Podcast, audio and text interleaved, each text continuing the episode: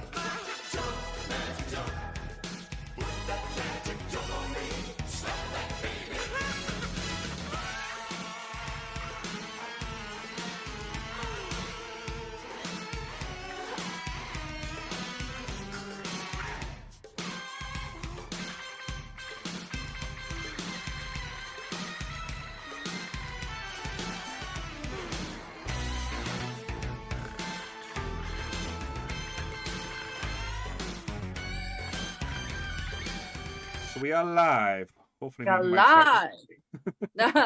Hi, everyone, and welcome to the Nerdy Up North podcast. It's a nerdy podcast, and it's hosted by Northern Nerds. I am one of your hosts, Sam, and I'm the other host, Paul. And we are joined by uh, literally the nerdiest of nerds this evening.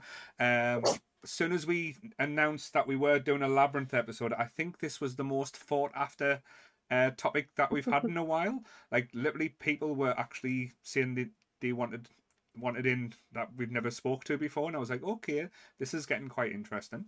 But yes, we are joined by. Um, like say regulars of the podcast now, shall we say, or invaders of the normal podcast, shall we say? Because we've got Graham, who is normally Star Trekking across the universe with uh, with Goodwill, uh, has joined us and we've got the lovely Dan, who is Sam's partner in crime, who keeps her company on a Monday night when all those scary things come out to to say boo and and stuff like that. And me when I come out. Say hi, Dan. Hi, hi, Dan. Hang on, no, no, no. We can't cross the streams like this. Oh, wow. It's- it's- hang on.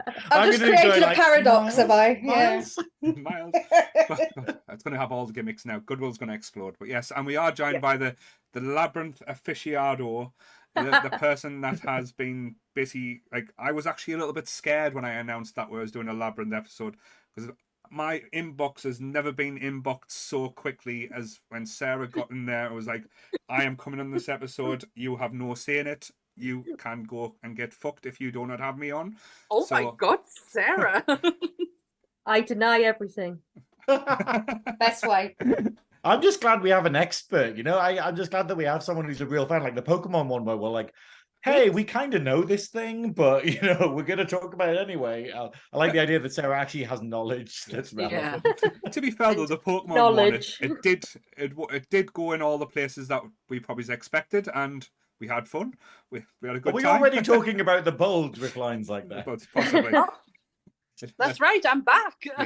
yes, we've got Sammy. She's back. She's um, a little bit more tanned than the normal gothy self that she is. I know, I have colour. Yes. Jesus.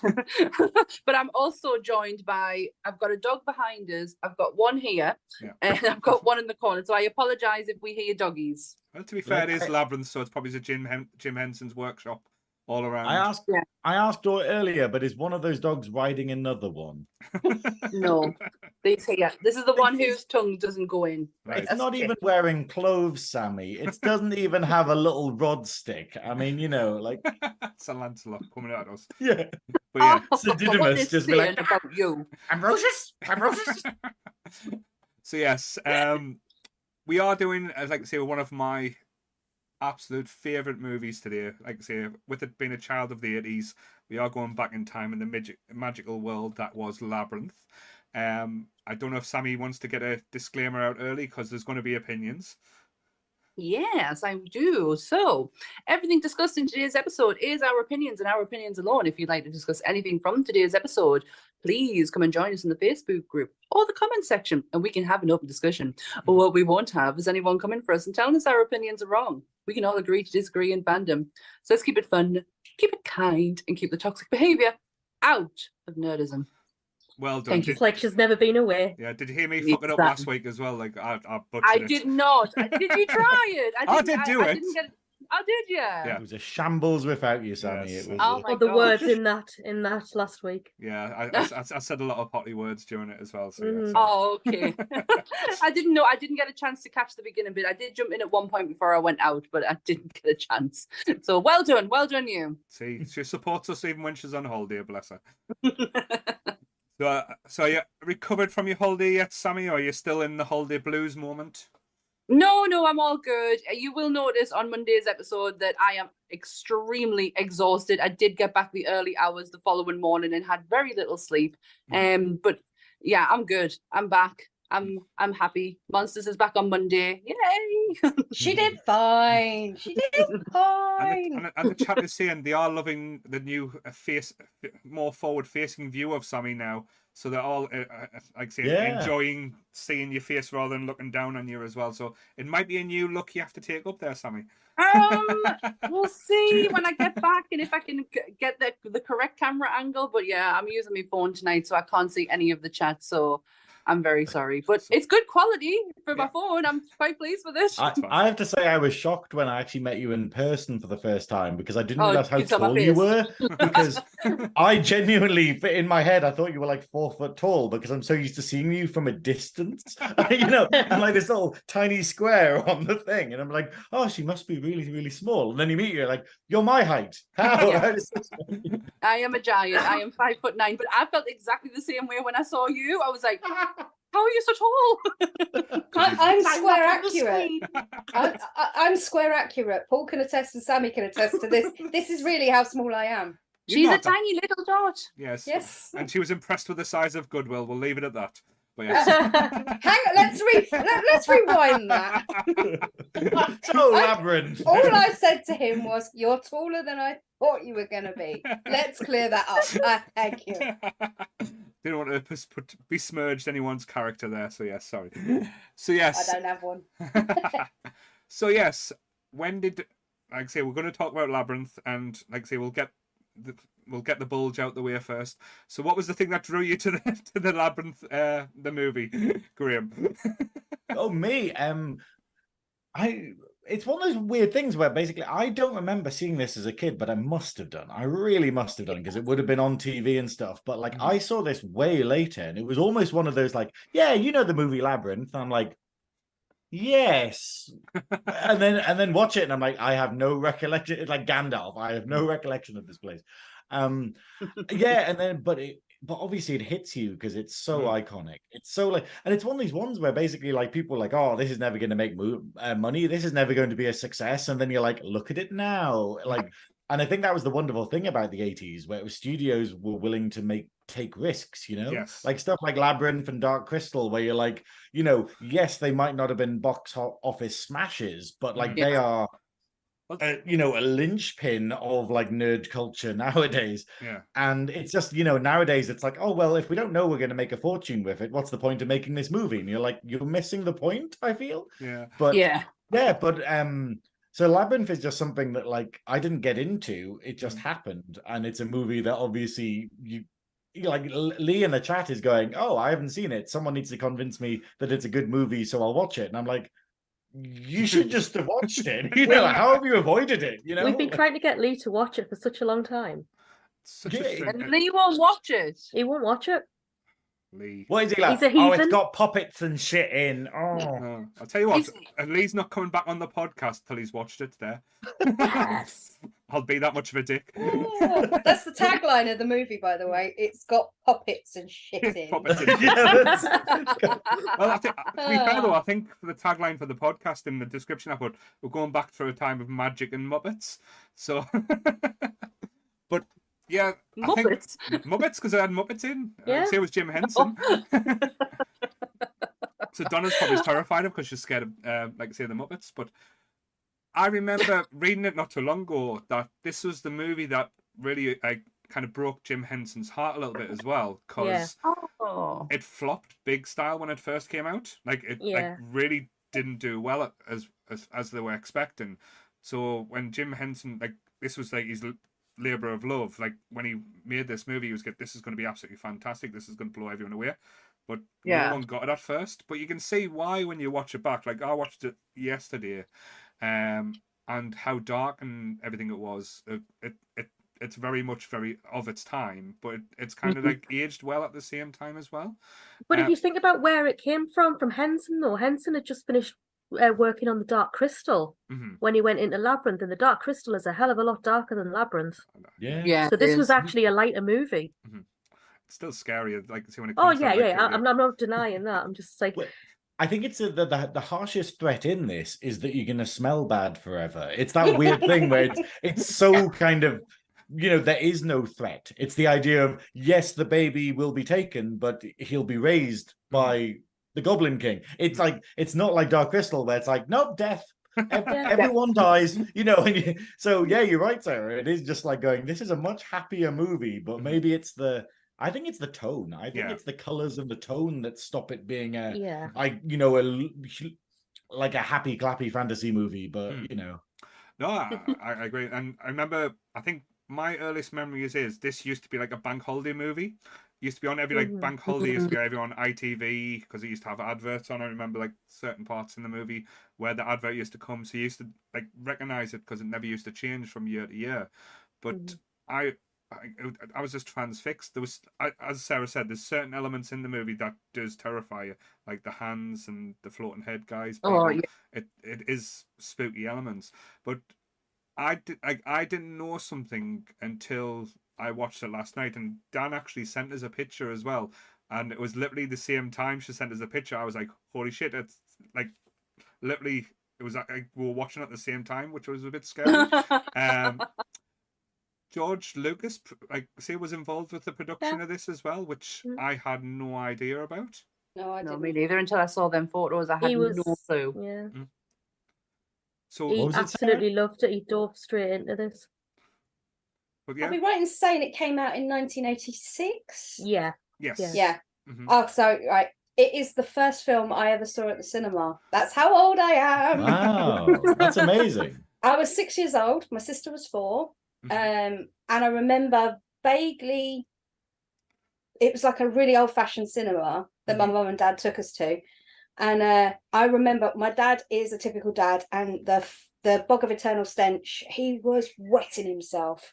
and at, at six, you think farting's funny, but Mhm. then when you're 43 and you watch it back and you're going, they look like buttholes. And and you can get it even more now, you know, Yeah. like the more you look into it, the more you see. th- uh, but Yeah. yeah, it's the first film I ever went to see at the cinema. And I remember I really didn't like the floating heads. That was the only thing that I took away that I didn't like. Mhm. But um, I just remember thinking it was the best film I'd ever seen because I was I I was brought up on a diet of the Muppets. My Mhm. mum said whenever I got sad, she'd put me in the high chair, put the Muppets on the TV, and sit me in front of the TV, and I used to dance to the Muppets theme tune in the in the high chair. um, because it was like my favorite thing, and I loved Kermit, and I loved Fozzie, and I loved Gonzo. Gonzo was always my favorite. Mhm. Um, but yeah, so like a knock-on effect from that was this movie, and if you look at the scale of the amount of puppets that were made for this, Yeah. Mhm. Yeah.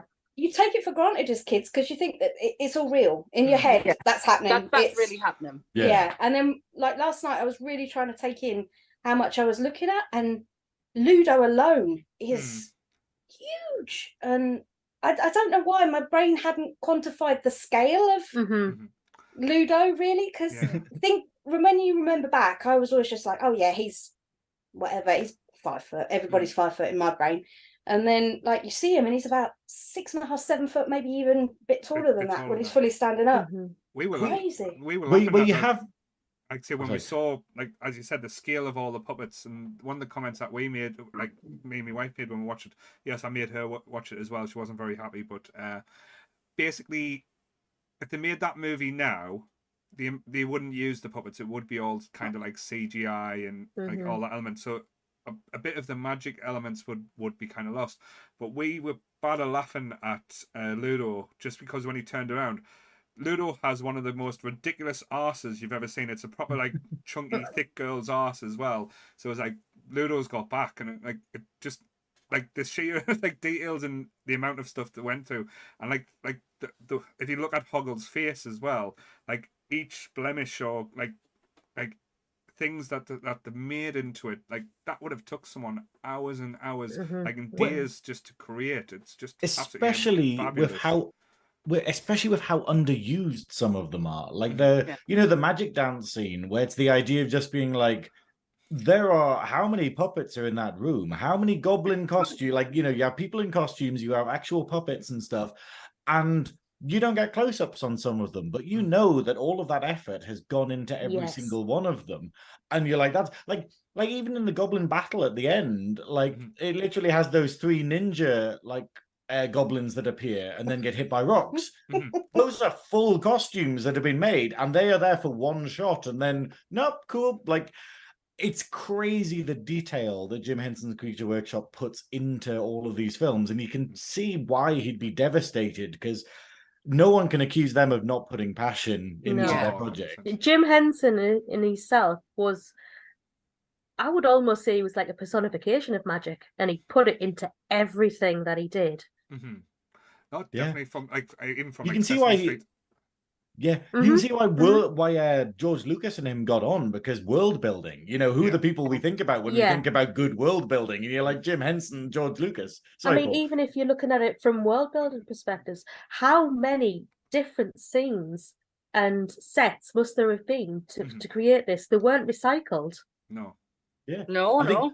The only thing that was recycled is that bloody corridor, you know, the labyrinth one where she's running Mm, down it at the beginning. yeah. And I'm just going, why are all these cuts really quick? Oh, it's because they only made like, only made like, this you know, bit. like five meters of wall, and they're like, oh, Yeah. Fuck, you know. I did notice a few sketchy green screen scenes at certain points, but that was like Yeah. basically impossible filming of the time. As as Dan said, the floating head. I can't remember what the, what the creature was. Sarah, do, do you know the name? of? Fireys. The Fireys. Iris. Uh, during that song, when like they're taking each bit, bit body parts off and stuff like that, and that got very bizarre very quickly. Um, when the CGI like kind of it fitted in, it, it it took you out of the illusion now, but as a kid you wouldn't have noticed that. Yeah. Well, it was it was all black suits, wasn't it? And they Mm. had the puppets on the front of the suits, Mhm. and it was a it was uh they had a one person that did the mouth Mhm. and somebody who did who was the bodies and the and the hands, um, and they did the whole routine. And I saw her behind the scenes years ago, and then I stopped being scared of the thing right. of the fireys because my brain was like, oh, they're just you know I knew they were puppets, but you know when you're just like, oh, that's how it's done. So my brain now goes, ah, it's Oh, right I've. I've, I've a Brian Conley moment there. It's a puppet. Well, yes. Yeah. I think that's the only bit though. Like when we talk about like you know how you would do this nowadays, you're right. It would all be CG and it would be crap, Mhm. you know. But it's the fact of I think if you redid it, Mhm. I think you know that that is the only real place you could improve it, like that Yeah. whole scene, because it is it is dated. It is it does look dodgy. Mhm. But the fact is nowadays. Mhm. If you just made the puppets again and did everything the same, you could just make that look perfect. It's- Yeah. But in saying that, when when they did the Dark Crystal TV series, I think they found a really good balance Yeah. of Yes. of how to mix the CG with the puppetry, and it worked really, really well. Now, I'm not saying make remake Labyrinth for God's sake, leave it alone, yeah. but like, it, it, there's a way of Mhm. they they found, I think, the magic Mhm. there. Um, Definitely. It it's- didn't insult anyone. No, But I mean, definitely. talking about the CGI in Labyrinth and that there, though, even though like it was uh, up to today's standards, it was awful CGI. The owl over the credits at the beginning Mhm. was the most photorealistic owl that you had ever seen on TV at the time. Oh, 100%. And even- this is like people going graphics aren't going to get better than this in like video games in like Mm. 94 like i remember people being like alone in the dark it's fully 3d and you're sitting there being like mm.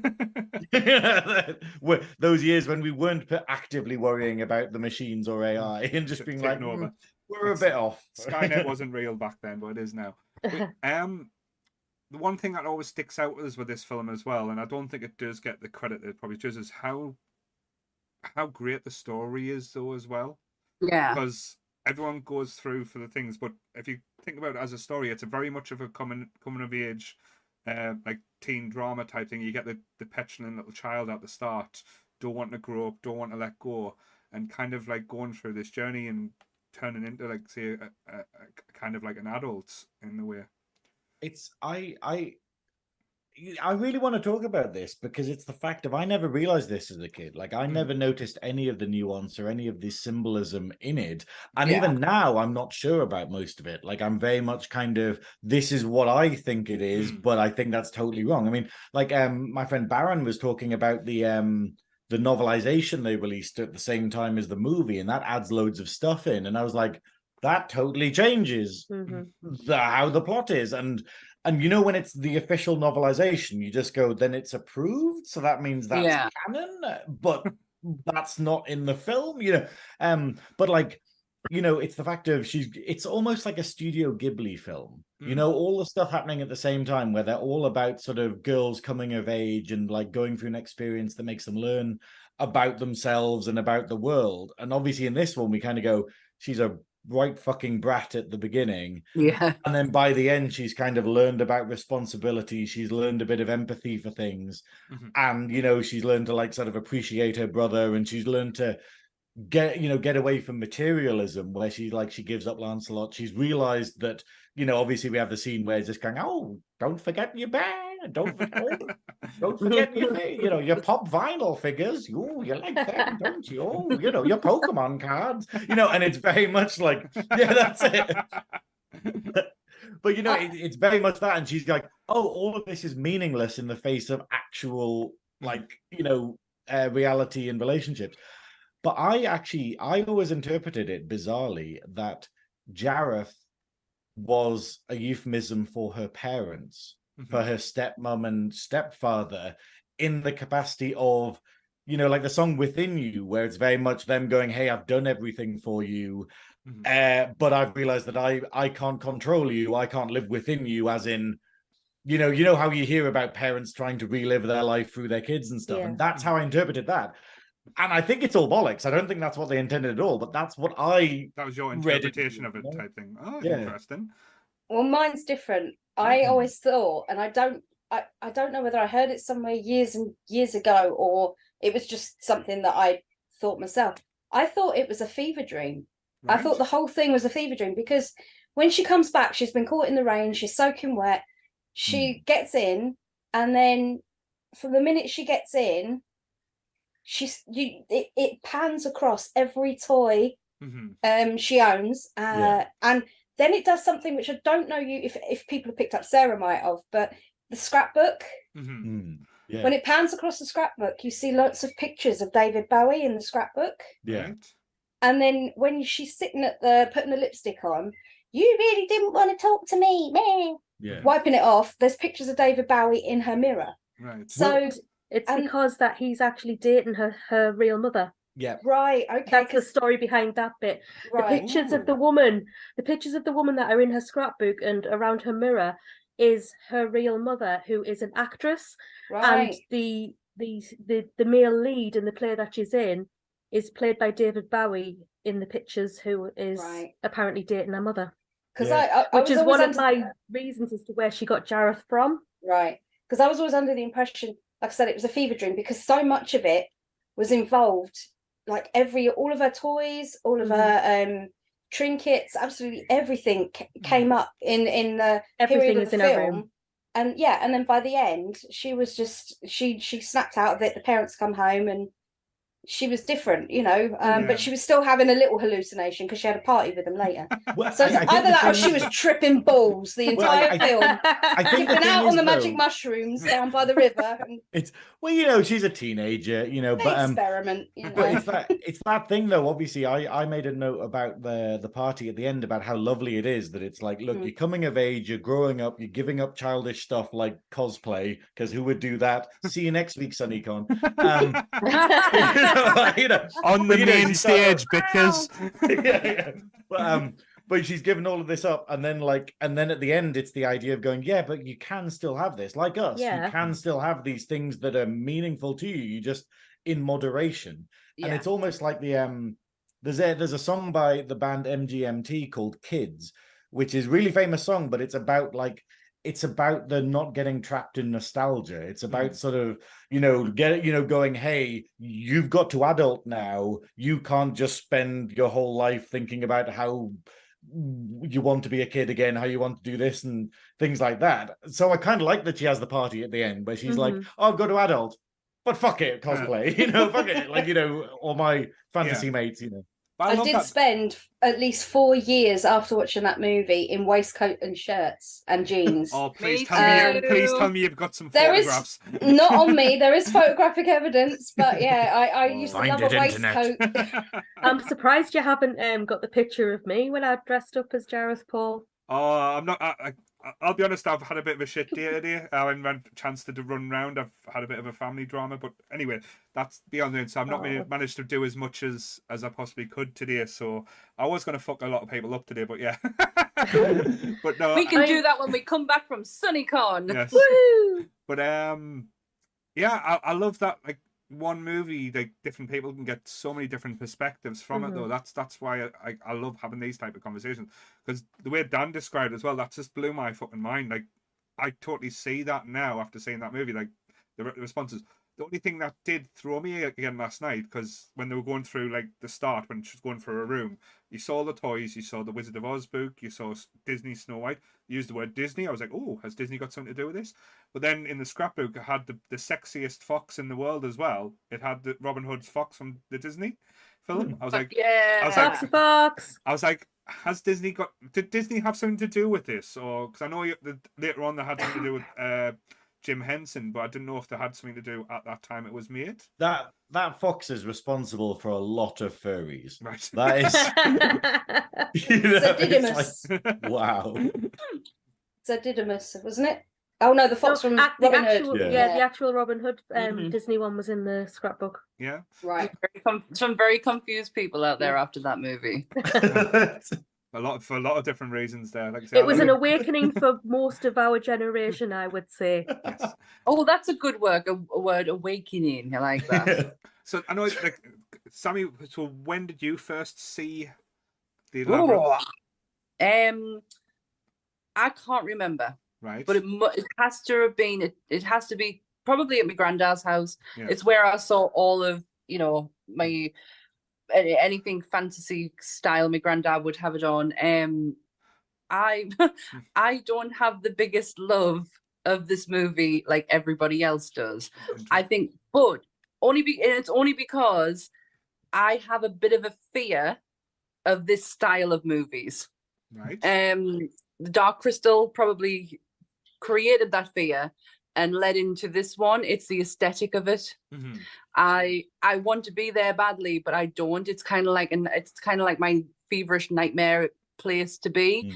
Mm. Um, so I've never really gravitated towards the love that everyone else has. However, I appreciate this movie Mhm. for everything it brings. Like, if I, I, I'm sorry to mention it, but on when we do monsters, we talk about the background work of what goes into creating these practical pieces, and I fucking love the practicality of this movie Mhm. it's it absolutely warms my heart and blows my mind. Like when Dan mentioned earlier about how many people were like mastering these puppets, like, oh my god, that that really, really excites me. Probably in a way that shouldn't. Um, but I just uh, We found a new I fetish just- for Sam now. So You really like puppets. I really like puppets. That's it. Puppetry. Really enjoy a man's hand being right up Do you know what? My my husband has been messaging me, and he knows I can't message back because I'm using my phone.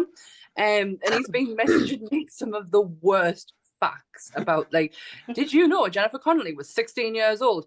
Take that in, Sam. 16 no. years old. 15. 15, I believe. He's actually watching it because he's just said you're not saying much, so he's watching it. well, I, I think the weirdest thing mentioning that though, it's the fact of uh I was I was told that basically like there was a scene where like Jareth is meant to kiss uh, Sarah.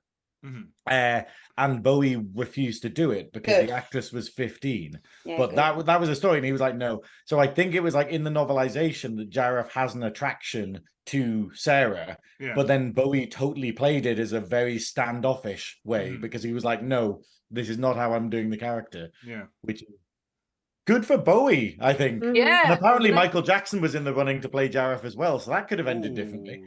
Oh, okay. I did Yeah, not know. there was there was a few people in for that. Um, I believe it was Sting and Mick Jagger as well. Were also four Oh, rows I, for Mick that. Jagger. I was joking about. Mick Jagger, and then I was like, no, please, No. but I can bet it's a thing. You know? Dance see magic, dance magic. dance right, actually. The entire thing is just the dancing in the streets video. And he just Oh, I I can't take another jumping jack flash to be honest, but yeah, Oh god. oh, but yeah. But- oh, Mick Jagger, that would have been horrible. I, I How, just how did you discover the movie, Sarah? Um, I was I was only three when it came out, Hmm. but I know well. it wasn't it wasn't long after that I did see it. I was I think I was about six, so I'm looking at about 1989 Mhm. when I first saw it. Um, and I think it was one of those bank holiday TV specials Mhm. that I actually saw it on, and oh, you know what? It was just I immediately loved it. I just Mhm. fell in love with it straight away, and you know, it's it's always been the same since. Yeah. I couldn't even tell you why. It's just, it's it's it's just up on a pedestal for me. That's the joy is- of nerdy nerdness, though, where it's the Mhm. idea of just like we have this stuff, and we're like, I just love this. This. Uh, yeah, there's lot. no explanation It's- for it. yeah. I, Yeah. I couldn't tell you why. This I have certain movies like that where I just can't tell you why, but I just do. Mhm. And you, Ah. I've bought the movie so many times. I had it on VHS, I had it on DVD, I bought it on Blu-ray, I bought it on the 4K stuff. I bought anniversary editions, special editions. I named my first car Jareth. I thought you were going to say child there. I was like, okay. not, not yet. But um, just a quick question as well, because you said you got it in 4K. Does Bowie's bulge grows in 4K, or does it, does it stay the normal size through through the different It's versions? um, it's it's it's in high def. oh, wow. So put your eye out as well. Can I there. just say that that was done deliberately as well Yeah. by people who were dressing him. Really? That was a They enhanced thing? it. Yes. It was a deliberate choice. hmm I know there was rumors for years, and we've made jokes about this on the podcast before. Is that it, like the, there's always been rumors that it was digitally enhanced, like d- d- d- depending on which version of the movie you got throughout the years, like from the VHS to the DVD. They probably just cleaned it up a little bit there. But I know um, Graham's got a good friend who likes to cosplay as uh, well, as Jareth. Well, I can get the I've picture up now if you like. Baron. oh yeah, um, I've mentioned is the picture up. Um, yeah, I'll put it the- up now. this- there, so Uh, this is I've mentioned them uh, uh, early on today, but this is my friend Baron LeVay, who you may know from Star Trekking Mhm. uh, with Nerdy Up North because we had them on as a guest, and they do an amazing, as you can see, uh, Jareth cosplay, and they've done this at conventions. They've done this on TikTok. There's follow them on TikTok. They've done a lot of uh, little skits and stuff as Jareth, uh, and it's it's absolutely amazing because it's like hold on. It hasn't shown me the picture yet. It hasn't come up on. It's- Uh, it's come I haven't caught online. up on YouTube. It's YouTube. just come up on the. Is it just come up? Okay. Yeah. Yeah. cool. Okay, cool. No, hang on. No, no, Paul. Show me. I want to see the real picture. that is the real picture. No, show me the real picture. That's the one you sent me. I'm Okay, confused now. The closer one. Oh, I'm not. I, I can't close. Oh, do you want a close up there? Yeah, if go, get- go on. Show me the real picture. We need to do the X Men thing where it's like, no, Oh, I, want to see the real see thing. this. It'll be like, I was confused. I was like, what have I done wrong now? But yes, see if I get but it. yeah, how good I is love that Graham's cosplay? then? persistence. No, Paul, the real picture. The real. Show me the real picture. I just love it being that X Men bit, Right. but it's the fact of like it's such a the hilarious thing is that bulge there. I was I did a talk. Uh, me and Baron LeVay went into Newcastle College, uh, Newcastle Sixth Form College, to speak to uh, the students about sort of drag and uh, like uh, sexuality and whatnot. Uh, and this was the picture they used for Baron LeVay, and it was on a massive projector screen behind me. So I was literally sitting there with this bulge like above my head, being like, please take what I'm saying seriously. Also, you Just know, tapping you on the head. that's it. Oh, it's slapping me. It likes me. But, um, Good boy. but how good is that cosplay? It is a so very good follow, Follow cosplay. them.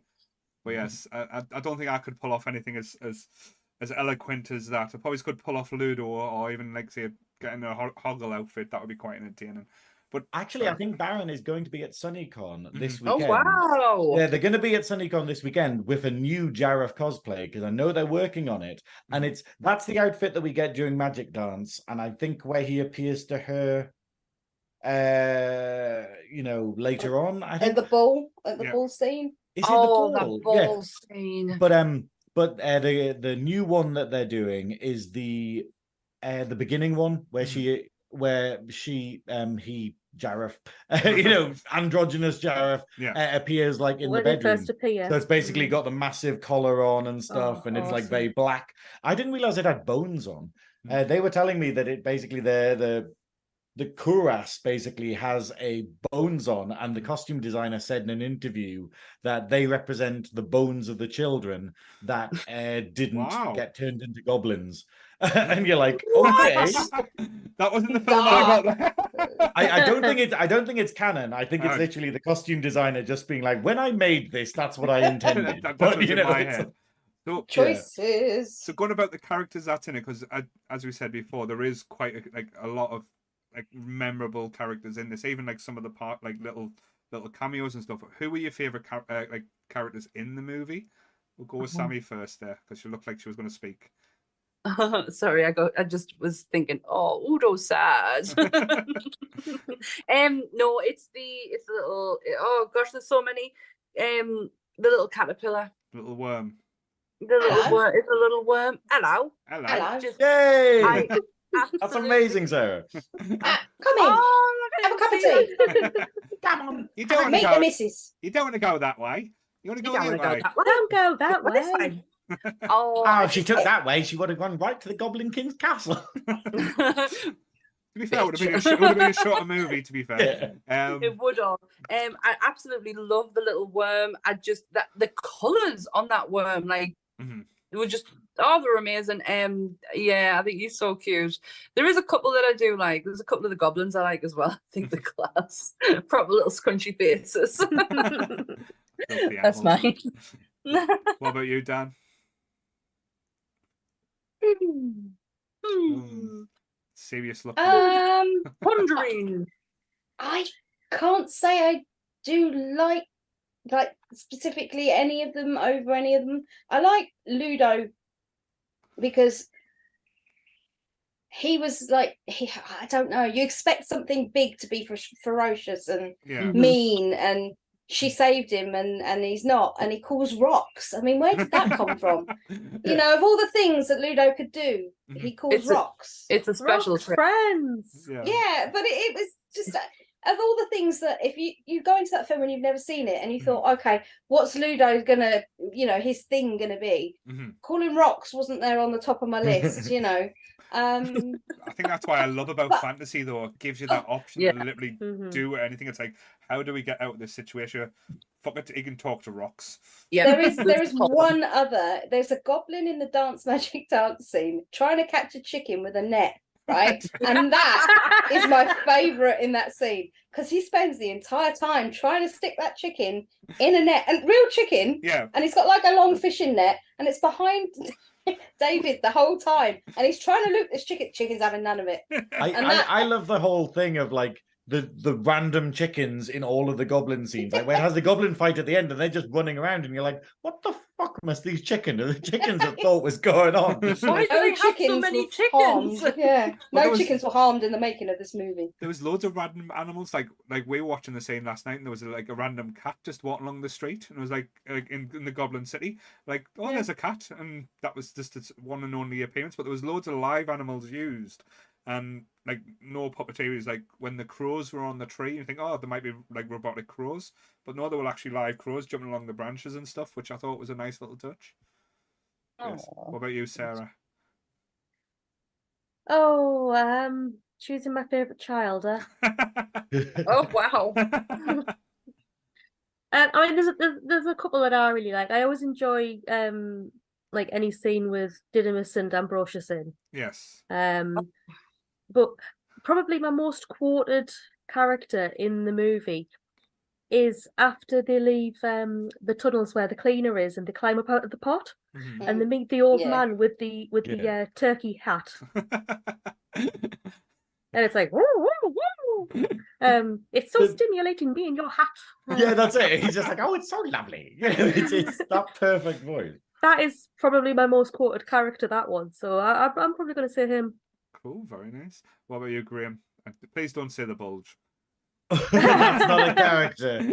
It's, It's just an important part of one. Mhm. Um, the I'm the same as Dan. I don't I don't really particularly have any love for any specific characters in this. I don't think that any of the characters are like lovable per Mhm. se. Like Ludo's cute, but he's not pretty. You know, it, it's a very it's a difficult film, and obviously, like Sarah's a bitch for the majority of it. Yeah. you know, i thought you were And- talking about me there No, like, you know, like no, no. I mean, sarah's a I- bitch for choosing a Don't character I'll call you Peachy. I'll call you Peachy so we don't come. Um, but yeah, and then obviously Bowie. Bowie's weird because like Jareth's like intentions are very strange in this. Like you, that that's why it makes me think he's an allegory. He's Mm. basically, you know, he's not a consistent character. He's basically just saying things. And I don't know if that's bad writing, but but I I think my favorite characters in it are all of the Terry Jones bits. Like all of the bits we're referencing, you can tell that Monty Python, Yeah. like Terry Jones and Monty Python, wrote the first version of the script Yeah, the because screenplay, like, wasn't it?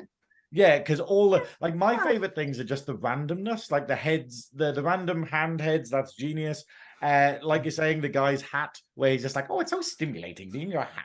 uh, and then, well, what's my favorite one? The bit where, yeah, the the worm obviously is a very Terry Jones, and then the um, what's it called? The the the rocks that are trying to warn her, and they're like, "No, go back," and then it's just got the one where it's just like, to certain destruction Yeah, he's got that one Oh, thing. No, oh. and he's like, shut up. And he's like, oh, come on. Yeah. You know, oh, I've been waiting ages to say this. And it's literally it's the humor that I grew up Yeah. with, where it's this like totally drops the character and it's just a rock in a Yorkshire accent being like, sort of, no, go on. You know, it's that's the stuff that makes me like and the the little brick. You know where the, the stones are getting turned around, where she's Mm. writing Ah, directions yeah. on the stones, and, he- and there's just this little guy who comes out and he's like, Your mother is a freaking aardvark. Yeah, that's it. And he, these things, and then the goblins, the goblins in the city. It's got a goblin who is a turret. It literally, it's like, hang on, and it's got a goblin who is a cannonball, and you're like, why does the goblin need to be in the cannonball? Yeah. Like, you know, it's just like it doesn't do anything. When, it, when- like- when it fires and doesn't go anywhere, I just fired you, and it's like hopping around mad. It's like, Yeah, well, he's got the other one where it fires it, it gets lodged in the wall, and he's like, "I think I hit something," and it's just like, what you know that that's what I like about it. All the stuff I love is all of the stuff in the just random Muppets going around, just and yeah, shit. No, um, similarly, like I, I, there's so much to love about the characters, but- but the ones that stand out are the ones only get like a little time, but they kind of stay in your memory. Like the bit in when Sarah's got Toby in her arms and she's like, "I wish," and then then all the goblins are in the cupboard and they're going, "Has he said it yet?" And he's going, "Shh," and he's going, Yeah, yeah. and it's like all the faces and stuff, and like the big bulging eyes, it just draws you out. And and like as you said before, the trash woman at the end, she's going, "Oh, look at these, this and so. Listen, you like this, don't you? Oh, you remember this?" It's you like, like your Warhammer, don't you? but it's it, it, it's a film that shouldn't work in in ways because it's it is just batshit crazy. But I think in the fantasy realm, it it ticks so many right boxes and ticks everything that you you kind of want in the film. But I think, as as Sammy said, it it's either going to be like a Marmite movie. I don't know many people that just think, oh. I, I like Labyrinth. I'll, I've watched it. I've say I really love it, or it's not for them.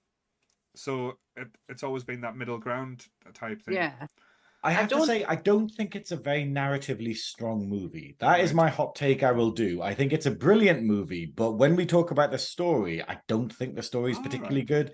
It's a more a kind of cool events Mhm. falling through the cool events, Right. you know. And if that was in an action film, you would criticize it. Uh, You know, I would criticize it. But the fact is, because there's so much going on and so much to see, Mhm. I think it's like, for instance, the the Fireys bit, that whole scene with the Fireys bit, narratively means nothing. It's literally just they just appear, Mhm. and and I I get I that's my least favorite scene, even though it's brilliant, but it's because the song the Fireys sing, like "Chilly Down," is all about like getting used to apathy and inaction and you know like laziness like you know like they're effectively like stoners being like oh you don't need to worry about your brother just chill out kind of thing yeah. and it's that kind of route that you could go down as a teenager Mhm. rather than accepting your responsibilities and that's that could be far more apparent it could literally just have a scene with dialogue between her and them where they they're actively going hey you don't Mhm. need to find your brother you know slow down kind of thing but instead she just they just appear they do a crazy song she runs away from them and that's that and you're like going it was cool but Mhm.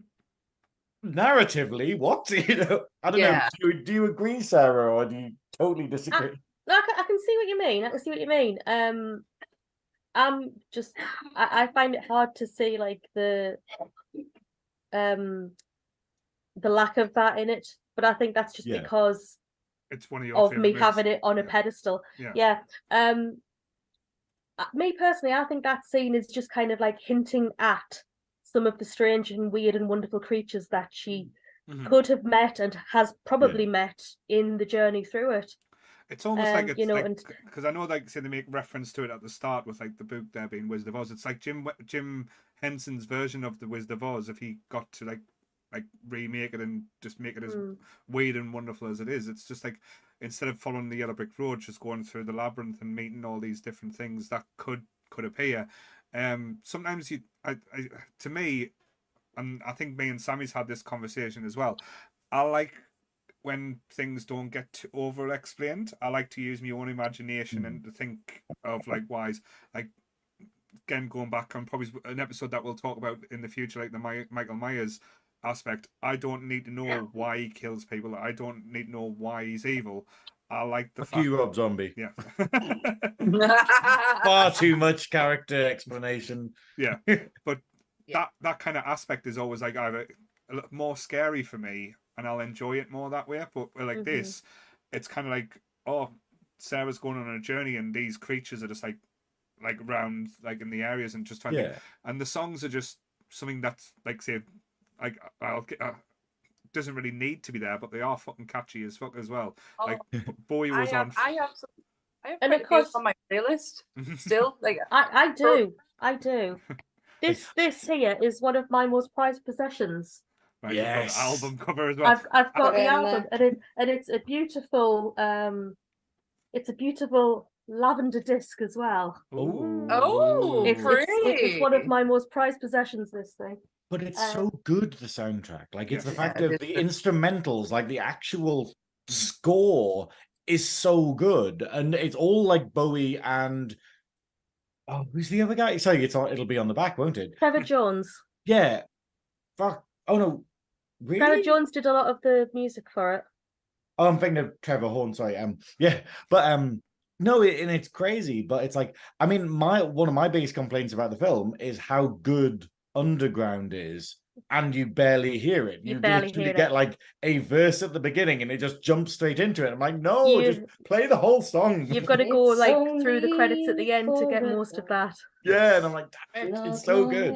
Oh, I was waiting for someone to start singing. Thank you, Dan. I sung before we went live. You've had mine. but not to be fair, like I say, we- we've got an hour into it, and it's the first time we've had someone sing yet, so it's, we've done Well, well.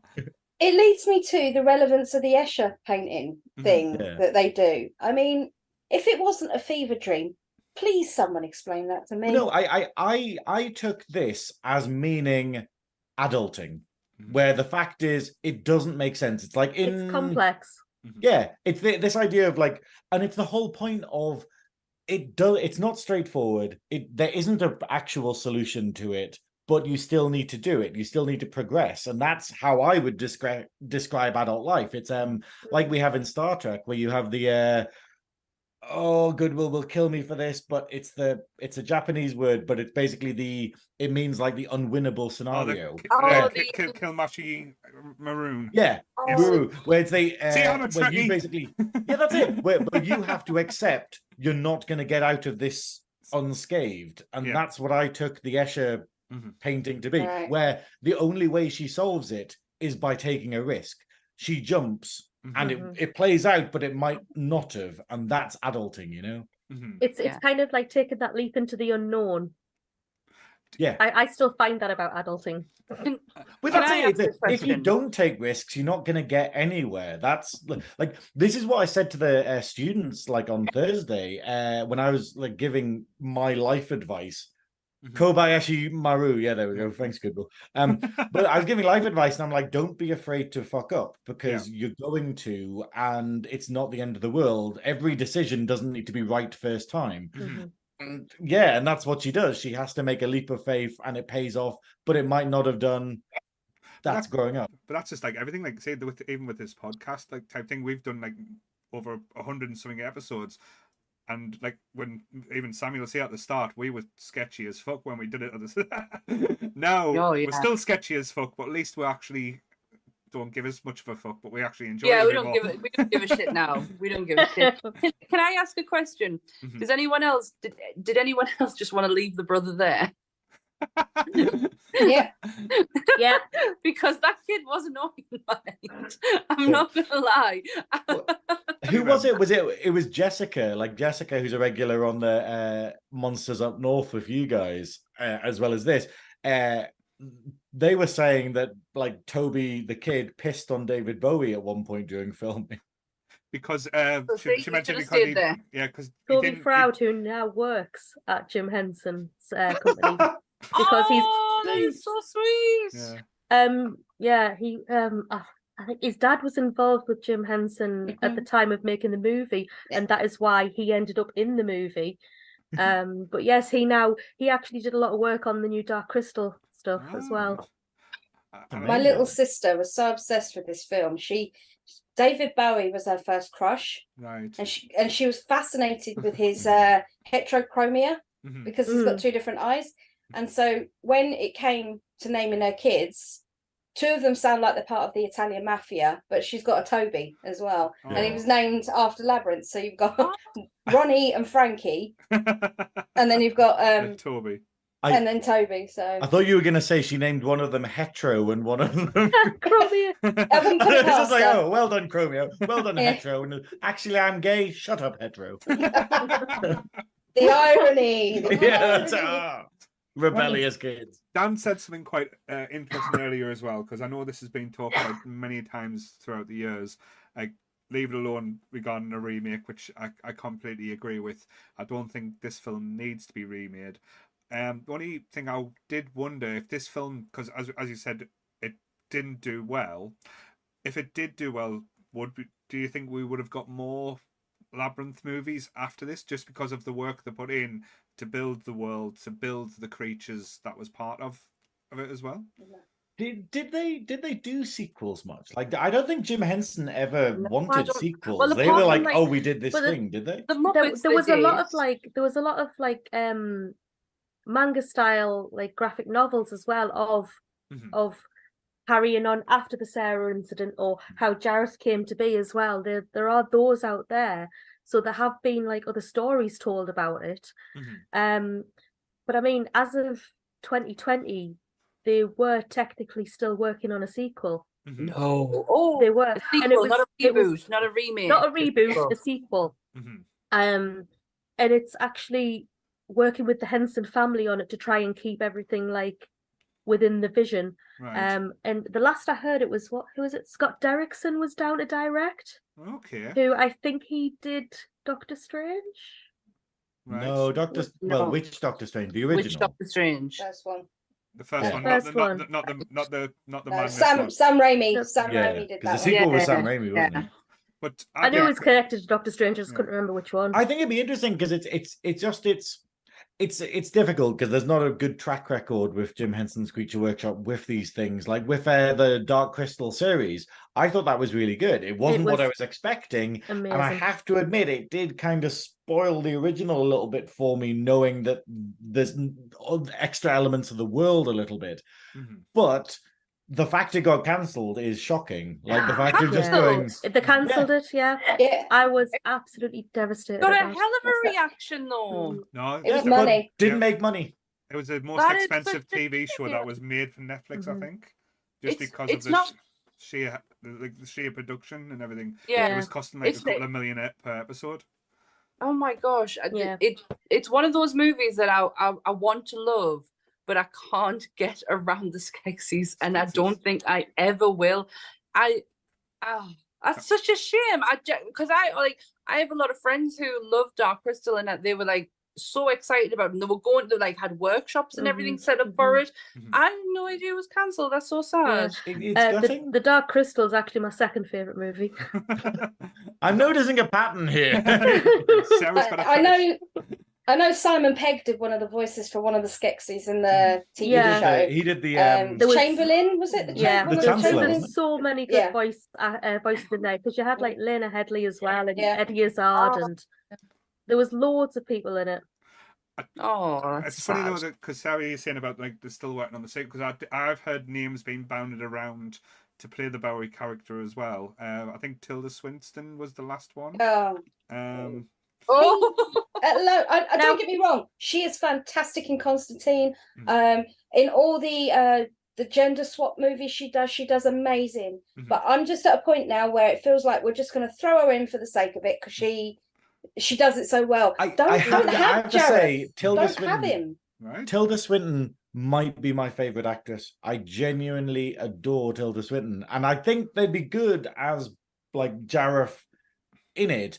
But can we not just not Invent a new touch character. things? Yeah, can we Yeah. just like not I bring mean, Jareth back and go? in my Hey, here's head- the world, but here's Jareth's son or daughter or Like, that's what that's what I mean, Graham. In my head, the um the the world of the labyrinth, the Jareth that we see in the movie is not the first Jareth and will not be the last Jareth. yeah. I think it's a line of Jareths.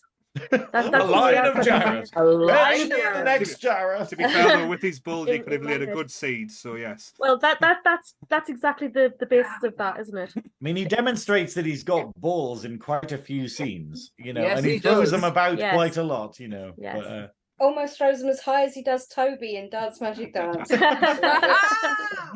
Yeet that baby in the air. Just yeah, you remind me of the babe, what, babe? the babe, Babe with the power, What power? the power of voodoo. Who do? You do Do what? Remind you of me, blah blah. blah. Remind you of the babe. Hey. Oh, So oh, oh, close. damn. Blah. Oh, but My did you baby. guys I Baby. saw my babe. Right, hard as it Oh What my could I god. It's gone a bit. It's gone a bit Louis Armstrong actually. I Did thought my know? babe had gone. It's when a bit Geordie and And Louis Armstrong all mixed into myself. one. Oh, dear. But yes. That's not a hundred percent original song, you know. Is it not? No. Oh, he's Sarah's breaking illusions now. Oh my god. Come on with the facts. It's from a movie. A Um movie. a movie in 1947 called The Bachelor and the Bobby Soxer. Right. And there's a scene where one character says, Hey, you remind me of a man. And the other person goes, What man?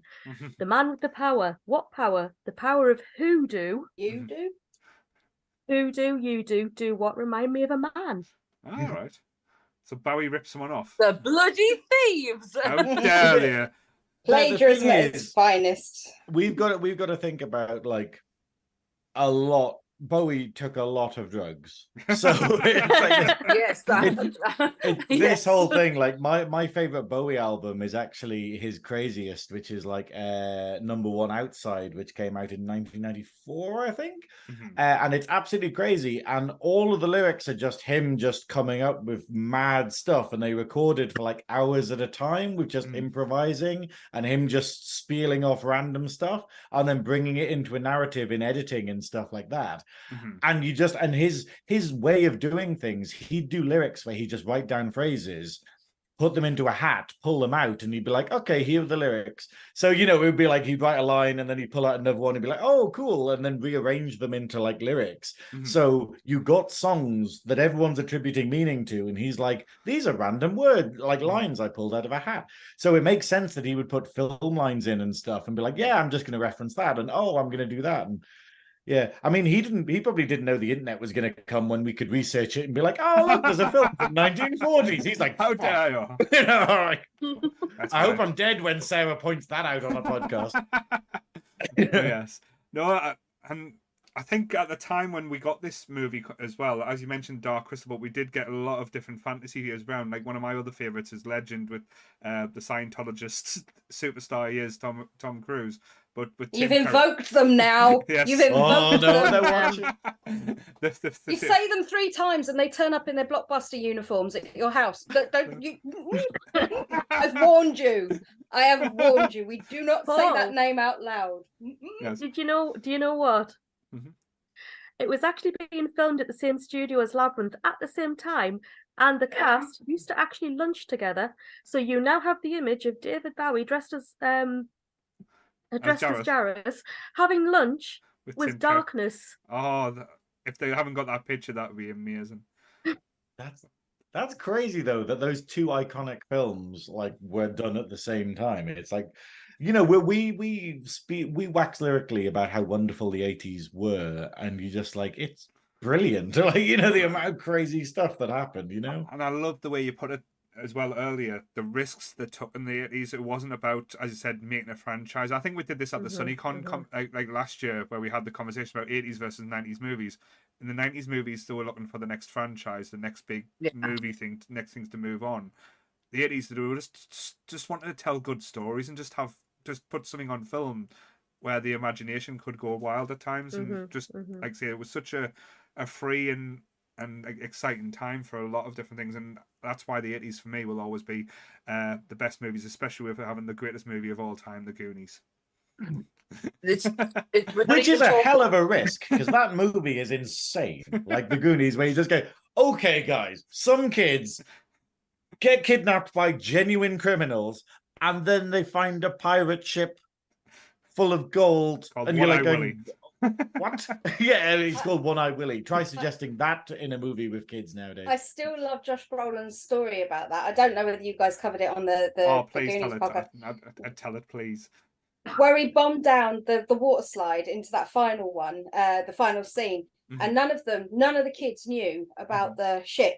Um, and so he comes bombing down. He he goes in the water, and they they pre warned them before they they said go. Mhm. Just react, just react. We want your first reaction. And he popped up and he went, "Fuck me, that's a big ship." and so they had to retake Josh Brolin coming down the slide to get a different reaction because he was Oh no! because he swore.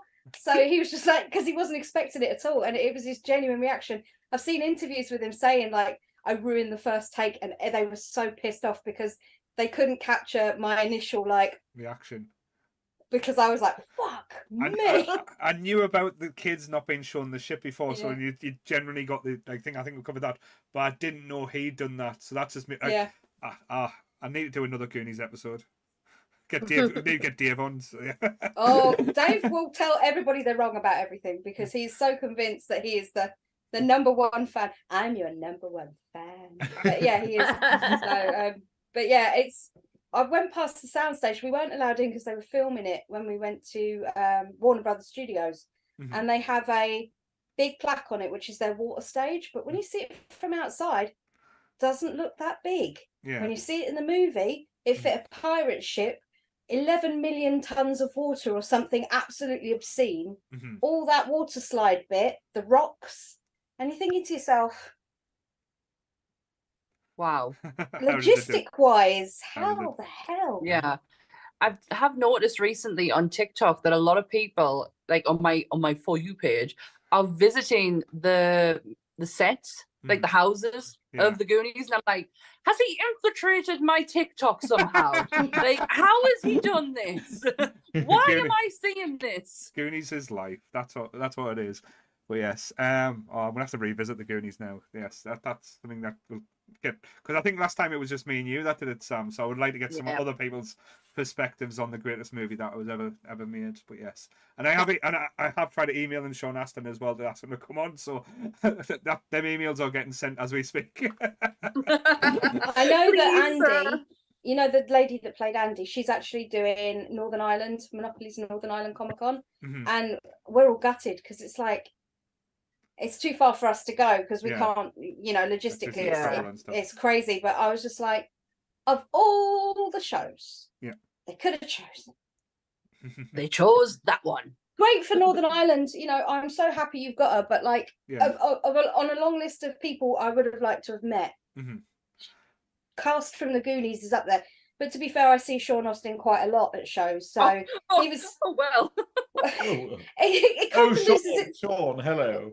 He put me off when he was singing James Blunt the other time I saw him. So I was just like, oh. He, he was walking past to the audience and he went, Everybody, you know this song, join in. You're beautiful. And us Brits were all just looking at him going, I, st- I still would have got on board. I, I don't care. I would have done Yeah. Goonie for life. I'd, Everybody was just like giving him the proper, like, Yeah. we don't like James. We don't talk about James Blunt. Art funny. thou high? but we always la- we always laugh about because We're if we ever did James. Blunt- if we ever did You just uh, yell back, "You're you're Agamgee." Yeah, we always said if we got uh, Sean Astin on the podcast, I would not allow Sammy to mention Lord of the Rings. We would only be able to talk we, about the we, Goonies. we said what? we we would said not. what? There'll be If no you talking of Lord of the Rings shite with Sean If Astin. you Sorry. Go back to that epi- if you go back to that episode, I did not fucking agree to the whole Goonies thing. I can I mute said you, I it's will fine. fight for the rings. I think I think we could definitely mention one of his lesser films, like The Goonies. Uh, but I think we should also oh, mention, nice like, one. Well, let- let's know- not forget the pinnacle of Sean Astin's career, which was, as we know it, California Man. As the California rest of the world, Encino Man. But you know, that was because the we don't know where Encino Wait, is. this is the this is the thing though. It's like what's that meme? I've seen a meme where it's basically just when you know, like when someone references, oh Sean Astin, oh the guy from Stranger Things, and you're like, fuck off, you know, fuck off, right? That's either him from the Goonies or Oh, it's 50 uh, First Dates. Samwise. Oh, he You was know, in he just like, Toy Soldiers, which people Yeah. The forget about color that movie. magic. And that was Andrew Divoff uh, Mm-hmm. was the bad guy in that. And then you had uh, Sean Astin, you had Wil Wheaton, hmm Wil Wheaton, Wheaton. and you had um, uh, Cool whip. Keith Coogan from Adventures in Babysitting as well. Brad, he was in that. So it was like that. That I I love that film. Oh, Adventures So, in you know. Babysitting. That's another episode I'll have to do. Yeah. That's an, I'm yeah, I'm- I'm list absolutely. now, yeah. My Yeah, all-time favorite getting film. ideas Yeah. here. Adventures in Babysitting is my all-time favorite film. And Mhm. last year, Dave and Leslie went to Rhode Island Comic Con, and they met them all. They met Elizabeth Shue. Oh, They met. Uh, well, I've met Keith before because I, I was lucky enough he did the show a couple of years ago, mhm. and so I, I met Keith, and that was I, I probably the first time in years I ever got starstruck by somebody, and I just stood there, and he's going. Oh, your mate told me you sung at his birthday party because I did. I sung um in babysitting blues because I did a turn for him, and I just went words left the building. I left the building. I was just like a shell, just standing there going, uh, uh, uh, uh, uh, uh, uh, and because it was just it's always been my Mhm. absolute favorite film. So Well, I'll, yeah, I'm gonna have to sort something out for you, Dan. Don't worry, we'll sort something out with that one. But um, but yes, Labyrinth. Sorry, I've got off off chatting there. So um, so everyone liked Labyrinth, except for Sammy. Everyone liked Labyrinth, and The Goonies is still an RA film.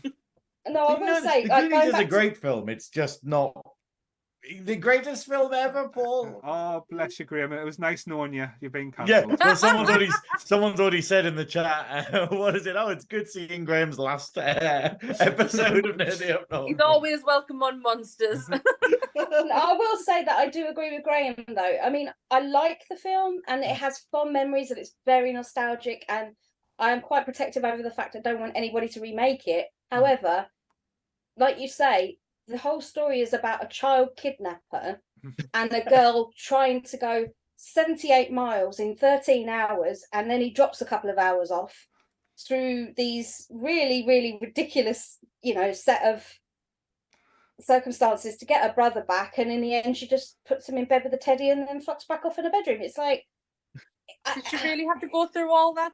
Could she not have just left him there? well why didn't she pick him up and comfort him at the very first at the beginning instead of kept screaming it's so unfair but it, it's because it no I- i'll disagree but it's because it's a coming of age it's the fact of like the the the adventure she goes through is how she becomes that at the end but it's the idea of just it's a bit sort of thrown through scenes. But i guess to be fair it's it's under two hours long. I genuinely always thought it was like two and a half hours or something and watching it it was like this needs more scenes. Like i genuinely was watching it being I- like I think this would be a better his- film. You should film your own scenes and add it to it. No, what I, was- I was I was joking about this with someone the other day. I think who was it? About the idea of just filming things that should have been in movies and just being like, oh, okay, but doing them as crap as possible, like as in the worst possible like special effects. You know. Yeah. Anyway, Very good, yes. oh just by the way just to prove my love Oh yes. yes. so yeah i forgot i had that t-shirt on there Because it was called My- Adventures with Ba- Babysitting in in the UK, but what was it called in America? It was called something different. a night on the it? town Night in the town. That was it. Yeah. Sorry. Um, Sarah, with you being the Uber f- f- labyrinth is there anything you want to add before we uh, wrap, wrap it up there? Oh, a short one. You did it, Sarah. Well done. There- There's, I've there's, just scared lo- the shit out the dogs. there's loads of stuff we can still talk about if I'm perfectly honest. There's oh Uh, yeah, yeah. I, I, I mean, I, I've, I've got my notes. so f- fill us with your notes, then, Sarah. I mean, uh, you put her on the spot now. you've put us on the spot now. Can we talk about the ballroom scene? the non-scene. Well, to be fair, isn't the ballroom scene the only scene in the movie with no Muppets in it? Yeah. Hmm. It's Does- it's it's quite Ab- creepy at times. It's a creepy It's, film. it's, a, it's, yeah. I'm not going to deny any of that side, but Mhm. I would like to approach the scene as somebody who was once a teenage girl. Right? Yeah. So sorry. The dog agrees, though. That's fine. I'm so sorry. Coco. The, the dog's up. like, I'm getting the word.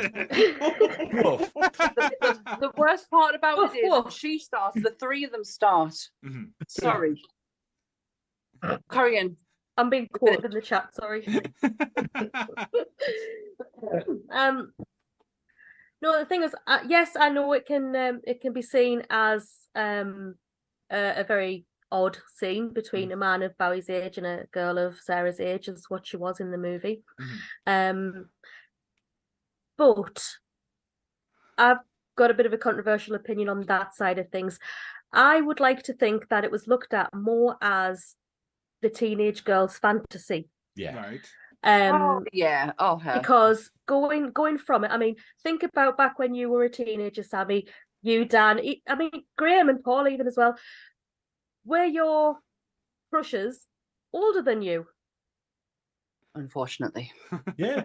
No, I, I think it, I think you're totally right. Yeah. It's very much But that from like, from from my point of view, there was always like the the the the daydream of being whisked away by one Mm. of your crushes, which would have been dodgy as hell if you were thirteen and they were thirty three. Yeah. We, yeah. I, That's it. I- well, that, that's what the that's what the uh, Baron said. The novel does, where basically it's she has a massive crush on her uh, on her wife's on on her On her mother's boyfriend. boyfriend who's Ah. like this actor played by David Bowie. That's why she's got the scrapbook. That's why she's got Mhm. the pictures. And this is basically her coming of age thing of basically, you know, like obviously the the the hot guy in her fantasy is Mhm. the mum's boyfriend who she's got a crush on. And Mhm. and I, I think that's it. From that angle, there's nothing wrong with it. It's the fact that she has a crush on him and that this is what she wants. But then I think because Bowie wouldn't play it that way, it comes across as a bit more weird and standoffy. yeah, yeah. Mm. S- See, I always thought saw it as like a, a father daughter dance, though. Mm. Like I didn't see it Mm. as I think that's how how Bowie puts Yeah. it across. you I never Yeah. saw anything sort of sexualized about it. Um, Mm. other than yeah, okay, if you look at it, the age is a bit weird, but like it seemed more like she was searching for him because in her head, he by him doing what he's done, she's perceiving it as him caring or giving her attention, and Mhm. she's clearly attention starved at home because her mum, uh, her stepmom, and her dad are always going out or whatever Mhm. that setup was about. So Mhm.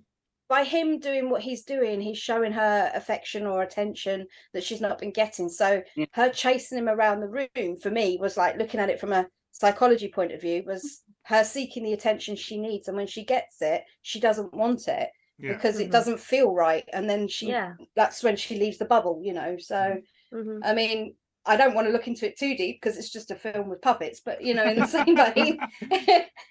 One of the greatest films ever. like. Oh, fuck it. It's just a film with it's, it's puppets. just kind of like going back to like that viewpoint that the film the whole film is basically taking place inside her head Yeah. Yeah. And I, and I got do, and I do absolutely like that aspect everything. now. Now, like I know it, uh, I've watched the movie so many times years, and Dan's like explained it earlier, and I was like, shit, I, I've got a whole different perspective to this movie now, Mhm. and like I said, that's probably as you said. Now the ballroom scene seems le- a little bit less creepy. I admit there's been times where I've watched it, I've, I've like cringed and go, oh, this doesn't really feel right. In- In these terms, they up like. If, if the BBC was around, there, there would be so, certainly investigations going on and stuff like that. But uh, I can't repeat for the me- messages my husband's been sending us while we've been recording this about that scene. I can't repeat them. yeah. I mean, that was it. There is even a statue of Jareth in her room at the start of the movie. yeah. Yeah, it's it's there at the end as well. I think it's Mhm. more prominent at the end when she's, Yeah. you know, she gets back. It's it's the whole thing. I think that she, she's basically just living out the play that she was acting out mhm. in her dream, and that that is basically all of it. She the character in the book wants to be desired by a king, Mhm. um, and that's the way she's playing it. and I- got I- David Bowie. You know what? I think while while we're talking about like remakes, while we're talking about sequels, I would want if they were to do something, I wouldn't want live action. I wouldn't. I would want Studio Ghibli to do it because it Mm. fits their stuff perfectly. It definitely fits Like- their style. because you know stuff like spirited away which is effectively we have that point in that where there is she goes through the tunnel and everything from there is a dream until the Mhm. bit at the end where she comes back and she's like okay i know better i'm optimistic about this new life ahead of me Mhm. Mhm. kind of thing and that's what this is it's basically that hitting that point and realizing oh i'm an adult now you know but in saying that, that fits within that 80s remit because most of the Studio Ghibli's ones, like Spirited Away and Yeah. some of those, they were all in the early 80s, mid 80s. So Spirited Away, Spirited Away was like late nineties, two Was it late thousands, I think. I'm, I'm thinking of we did have like Delivery and Kiki's that. Delivery yeah, and yeah. Totoro, and they were in the 80s so it, it, the, the narrative of the 80s girl teenage girl comes of age thing which is a trope that is played in nearly every fucking movie in the 80s and then flipped on its head a young boy coming of age you know it, it, part and parcel but if it wasn't for those movies none of us would have delusions of what it's like to be uh, a teenager really Yes. because you We- know we all wanted to live the American fantasy at times. At, at, at, at Oh, different things, but Me, hundred percent. But um, go, going back to the ball scene though sarah i i felt the like ball scene. Which one? There are so many of them I in the brought movie. the shiny a one gift. the shiny one They're all Um, shiny. Look at them the- shine. See them shine. it's a, It's The turned into what's his name. Mister Mister something from big Mr. Mirror. the people in the background Mister Susan. That's it. Mr. Susan. Look at them shine. See them. it's very bacchanalian you know like when you're seeing um all the, the the people it's like it's not sexual it's very touchy touchy Mhm. um how they're like lolling over each other I, I I heard in the book it was a lot more. uh, orgy like Yes. yeah so i could you could tell there was sort of something underlined like they were all very like like i say that's why i'm bringing the word in bacchanalian because Mhm. it, it, it felt very Mhm. drugs and alcohol-y and, and and very grown up and she's the one thing they're all staring at because she shouldn't be there I wonder Like, if uh, I mean, I should wonder if that's there. where Kubrick got his idea for Eyes Wide Shut type thing. But. I mean, if you look at her, she's going in with eyes like wide open, mhm. um, and No. sh- she's just kind of like she's got that complete innocence face, and she's the only one in there without a mask on Mhm. As well. It's it's Yeah. making making the attention drawn to her, Mhm. um, in in that. I did get told sh- that a, a quite it, it can either be a sweet story or it could be a creepy story. It depends how you how you look at it really. Um, Jennifer Connelly's husband, uh, Paul Bettany, um, yeah a vision, Vision. a vision out of Yeah. the Avengers for for the uncouth or the guy from um, A Knight's Tale that that's Downwards show. of me. chaucer he Um, played chaucer yeah. yeah basically he fell in love with Jennifer Connelly through Labyrinth and wanted to like to date her. So that's how his obsession grew, and then he ended up marrying her. Yeah. Well, I have to that's say that- though, that's it's not odd. Je- Jennifer Connelly's Jennifer Connelly is like really difficult because I think everyone has it. Everyone has it where there's someone they liked and then they're like, oh wait, that's weird. Like um loads of my mates had a massive crush on Jennifer Connelly in Labyrinth, and they still do, even though she's 15 at the time of filming. Uh, but she doesn't look it. I'll, you know, she looks a lot older in the actual film, but it's like going, that's a bit creepy. Yeah. Uh, it's No, it, it's always a strange one. But like I said, that ball saying that, like, because uh, I know Donna, who's in the chat, she's getting married this year, and that, that's just what I imagine her wedding to be like, Yeah. like the ball scene from Labyrinth. be great with the masks. the Um, masks, and, yeah. yeah. A friend of mine actually considered as the world falls down for their first dance. Oh, um, Yeah. but un- unfortunately, it lost out to the spy who loved me. Um, but it was an a close interesting second. battle there. We I, I have a friend who got married as sarah from the ball scene Mhm. her, her husband wasn't in full Mhm. pectoral tights at the Mm. time of the wedding but like he had a Good thing. longer Done. he, had a longer uh like Jacket. take on Mhm. the thing Yeah. but yeah she had the full dress she had like um the headpiece made and Mhm. you know it absolutely stunning absolutely stunning but it was one of those things where i just think that's a lot of effort Yeah. just for just for one Yeah. day. Just do what I did. i'm gonna what I'm, I did. Just Just for one day. we're fucking off to salem and we're gonna just get married in our temple and then we're done you know it's that's how we're doing it no honest to god hands on heart that is what's happening No, we're you, going you texted us last week. I was like, Yeah. please take videos, and that, that just sounds amazing. But yeah, yeah Please because take me with you. because if I tell people like um I go to a temple, they're like it's like I, I'm a, a member of the um the Just coming out- satanic tem the satanic temple is Mhm. what me and my other half are part of. Is this Um, uh, Le- the LaVey religion? no, Okay, that's cool. that's No, Satanists. it's separate. We're Yeah. the we're the uh atheists. Mhm. Yeah. Basically, we're the ones that keep suing. we keep suing the American government about the abortion clinics. Yeah. Right. And we've made um, abortion uh, a religious right Mhm. So that women in America can now, if they join the religion, have access to free abortion. Mhm. Fucking Um, phenomenal. Mhm. and, There's and a brilliant honestly, document. There's a brilliant documentary on Netflix about the whole organization. It is. I love it. I love it. Yeah. We, the Take me with is, you. The thing is, people people complain because obviously the guy who's in charge of the Satanic Temple is an absolute dickhead.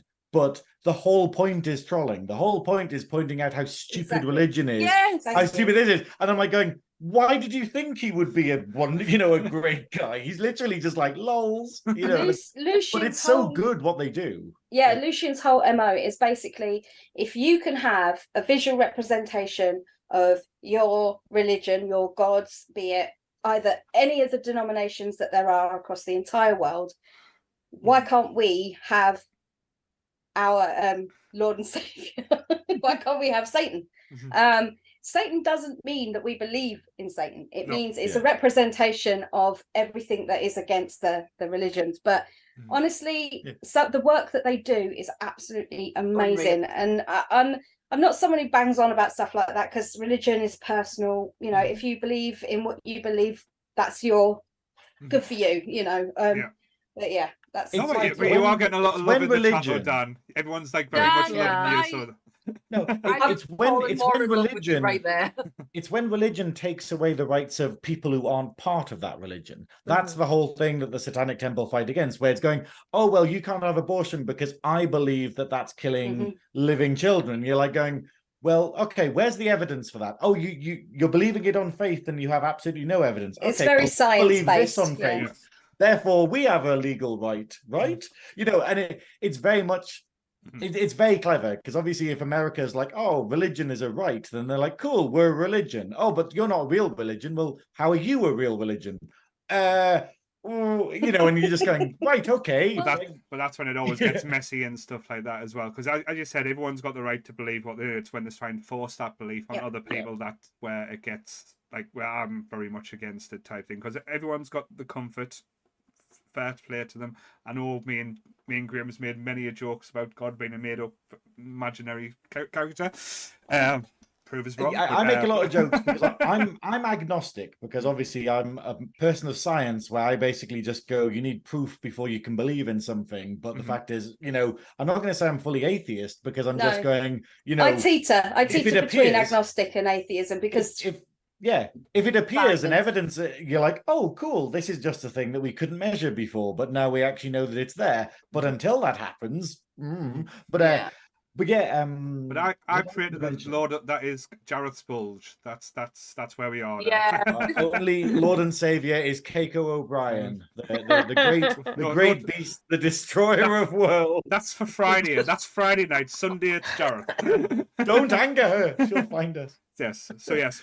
So I always would recommend like if if anyone hasn't watched any fantasy films or start like like especially if they're younger as well, like say to try out like especially Use in this this genre as, as a gateway to like to find and move into certain different aspects. So Mhm. I will always have a soft spot. And again, I'll probably watch this movie at least twice a year. Um, Oh, and it'll always have a soft spot. I I know, like by the sound to you guys, the, uh, and I love when movies do make people feel like that. When and that's it's- it could be either like a most complicated story, could be a, a simple story, but it's like the characters that we get and the that them moments in time that. Uh, sorry to go mushy, but that's what like it makes movies magic for me. Mm. oh, well, that's a lovely way to end tonight because that was so sweet after the conversations we've had during it. Can I, can I just mention two things that I want to get off my chest? Two things about the film that I want to mention Mhm. are Cool. um a the wonderful the wonderful uh, commentary on consumerism that is the the woman with all the stuff where it's this idea of you know and our society nowadays to get political it's the fact of it's very much this whole like hey you know you need you need new things. You need to lose weight. You need to do this. You need to become that. You need to get married. You need to have kids. You need to like have these toys. You know you need to buy these things. You know it, it's this idea of don't look at the problem and try to fix the problem. Mhm. enjoy all of these creature comforts. And to have that in the 80s, where it's very much like going, hey, cool, you're happy, you have all this cool stuff, keep compliant. And it's very much kind of a criticism on that that I think is like, you know, great that they managed to fit that in. Uh, the other thing I wanted to talk about is the um the bit that always confuses me is the door puzzle. The uh where you know where she's got the two guards and she's oh talking yes, that makes them. no sense at Mhm. all. I still don't get this because does she? There's loads of things. Do, a does she make the right decision, and B is Hoggle actually taking her the wrong way later, and Jareth's doing a bit, or was Hoggle actually betraying Jareth? Because I don't know. Because Mhm. yeah, I'm really confused by all of that. Like Yeah, you know, I, I, I, we tried working it out last night, and the door puzzle, like, like guessing, like, oh, you must be saying this, or he must be telling the truth because he can't lie. That well, the, the first door says right. Well, the, the the one she goes through, the door goes like, "Oh, one of us always tells the truth and one of us always lies." So he must be telling the truth, or the game doesn't exist. hmm Because Yeah. if if he's telling truth about that, then he must be telling the truth. Because otherwise, it'll be like, "Oh, well, they both tell the truth then, right?" But then, yeah, it, it does my head in every time I watch it. I try and solve it, and then just go like, "No, no, no idea."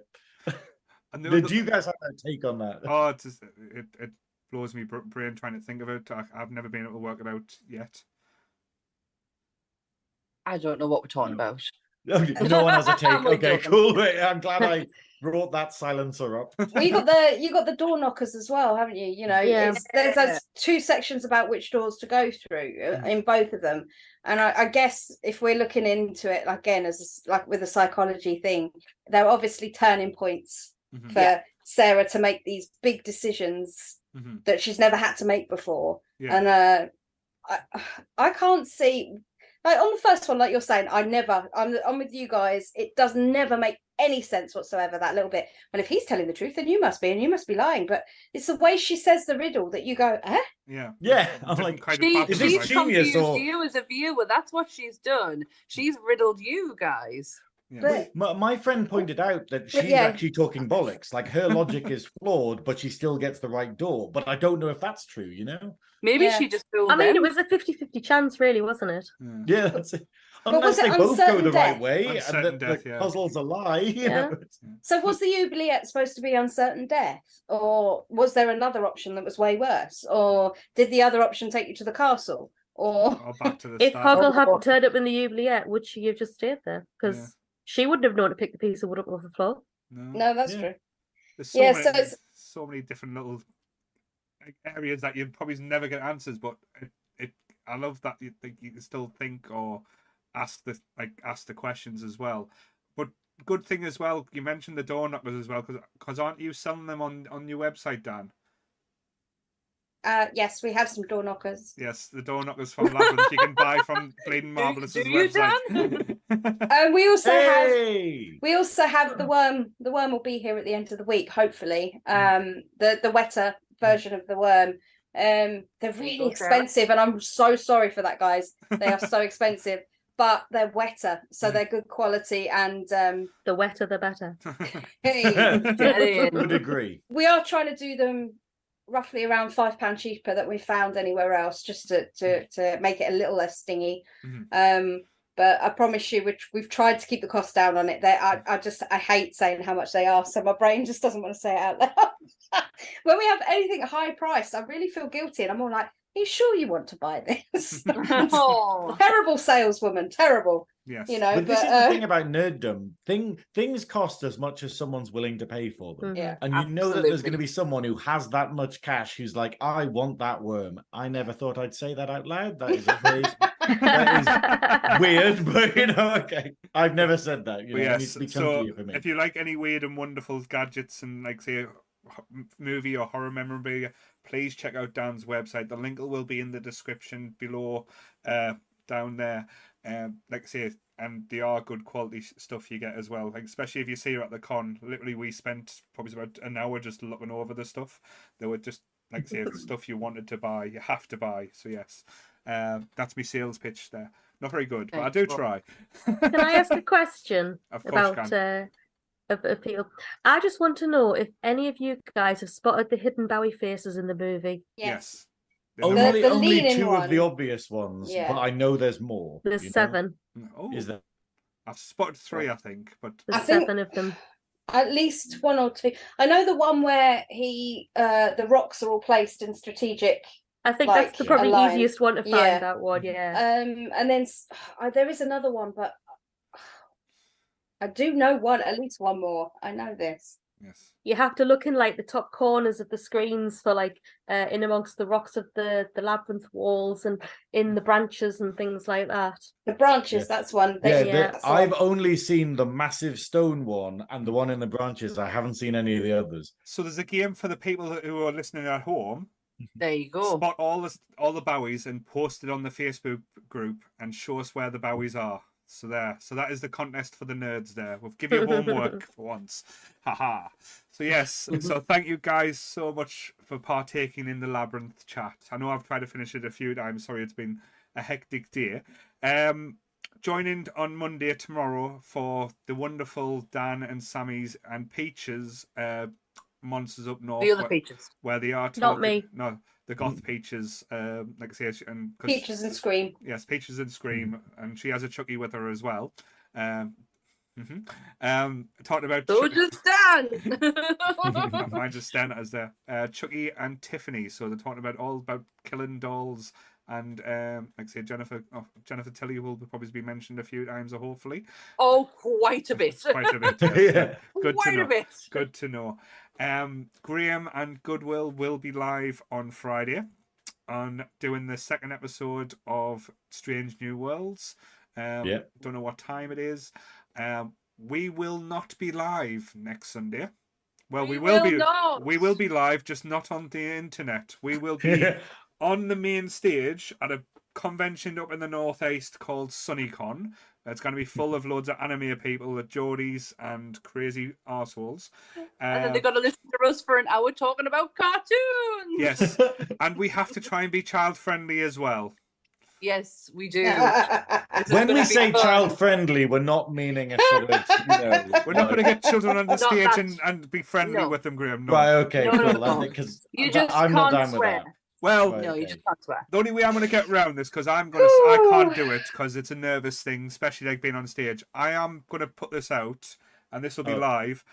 Seven thirty time- on Friday for trekking up north. Yes. Goodwill's just Right. prompting me in the I, chat. I There will you go. tell. Don't worry. Um, next Sunday, I am going to say this. I am going to put a swear jar. So every time I do swear, I need someone in the audience to take a note and keep a count. I will put one pound in the swear jar for every time I swear, and that will go to charity. And I'll let, like, say, I'll let someone from, like, say, the Discord or um on the group choose that charity. But I promise, because I can't promise I'm not going to swear. Sorry, Donna, I love you. I know you put us on the main stage, and I do appreciate it. But I don't think I'm going to go get through an hour without my nerves and swearing in front of an audience. So, uh, Yeah, yeah, surely at least plan it to be comedic, where Yes. basically you don't swear for the whole thing, and then your last And then right lines are end. like, "Thank fuck, we got over that." Well, You know, it's right at the end. So yes, so that that is going to be like see our little task there. We will have stickers. Um, we will be approachable. Uh, we are hoping to meet a few people that we've never met before. Uh, say hello in person. Uh, please lick a Goodwill. Goodwill likes to be licked. So Yes, yes, that is uh, a must. that is a must. you Does are- not like being see us. licked. Do not lick. the So we, we do have What? some special stickers as well where they are shiny. So if anyone does lick a Goodwill, I will give you a shiny sticker. Dan, it is exactly what you think it is. I- Someone going up to Goodwill. I'm a- like, no. Don't do it. Don't- No. Lick me. Actually, no. I might be in makeup, so don't lick me. foundation. But yes. So um, anyone What else? have I gotten myself into here? What, who are you people? What, what is this? But you it is a do? cult. you can't so- back out now. It's a cult, Dan. It is You're a in. cult, yes. But don't worry, like so you've been adopted as Sam's uh, like long lost sister, so it's like it's, it's fine. Yeah, there's no licking involved there. no, that's no, all, that's, that's all you're, good. you're you're quite a distance with it. It's going to be take a while for someone to actually find. And to be Just honest, you wait. if anyone did try and lick Dan, I think Dan would have a harder right hand than me. So just Oh, I think you would be fucked. I'd, I'd I'd be able to uh, hear colours. I think if someone licked me, I'd uh, go into that next realm. You know, I'll be like, Love it. But yes. Nah. So has anyone got anything else to want to plug before we do round up? No, just be sure to watch Monsters seven o'clock tomorrow, please. Cool. Yep, watch that. Uh, apparently, I'm on the next one, so yeah, Yay. uh, because my schedule is just you know you know this thing where you kind of start off with a schedule where you can see things in a calendar. Mine just looked like a spirograph pattern, That is one thing pattern, I pattern at the minute, and I'm just saying, I, I things things are happening. You know, well that is one thing I didn't mention on the podcast because I couldn't remember what episode was next. So just to announce the next episode after Chucky and Tiffany is the Phantom of the Opera. There you go. There you go. I yes, did it. And we have been planning the episodes for the rest of the, like for, for most of the year now. So we have a plan in place. Uh the podcast 2.0 is going well, like going stronger. And we are hoping to reach new heights as well. So thank you guys and thank you everyone who's been in the chat. Thank you for everyone in the Discord who does keep us going on a daily basis. And thank you for everyone in the group. It like I say it it is an enjoyable thing that I'm uh, I, I, I don't hate. So yeah, that's probably the best thing I can say. Yeah. so And, uh, Peachy, do you have any more cool stuff to show? Have you got any more uh, memorabilia lying Oh, around? I've got loads, but I didn't bring it all down because I didn't want it to just be. Uh, look Oh. at all the Oh yeah, I was just got. thinking in, ca- in case you had a massive post them in pile of it yes, but- next to you and you hadn't brought it all. I mean, I've got like, I've got Ludo there as well, Mhm, Ah. Hello, Serge. and Sarah and Worm. mhm. yeah. So now we know how to Um, steal them because them are quite expensive as well. They go for quite a penny. So we're gonna rob Sarah. That's great. Yeah, that's Sarah's it. just Hang giving on. away Says all her the- stuff. Says the man with his huge pop vinyl figures. No, no. the most of mine are background. worth most of mine are worth a fa- ten pound. I know for a fact Ludo's worth about eighty quid. Sarah's about Is he? 120. I Mhm. think Jareth's about eighty pound as well. So Yep. uh, I did not know that. yes, Hog Hoggle's the most expensive one at, that I've seen at the moment, around Mm. between 120 to 180, depending. Can I just make a plea to Funko here? You are Stop. missing a trick by not making Didymus and Ambrosius. Yeah. Yeah. Who said stop? Dan. She Dan hates Funkos. Bless her. She does. I know. Look, I, Stop. I'm not. I'm not a big Funko collector, but I, I, I do collect the labyrinth ones. Um. So I- yes, I, I, I would like a Didymus and Ambrosius one, please. Yeah. And just to see anyone who does are keep watching as well, it is Sammy's birthday next month. Forty, uh, she is turning the big four zero. So everyone buy her a fucking present. There you go. 13th of July, kids, just so you know.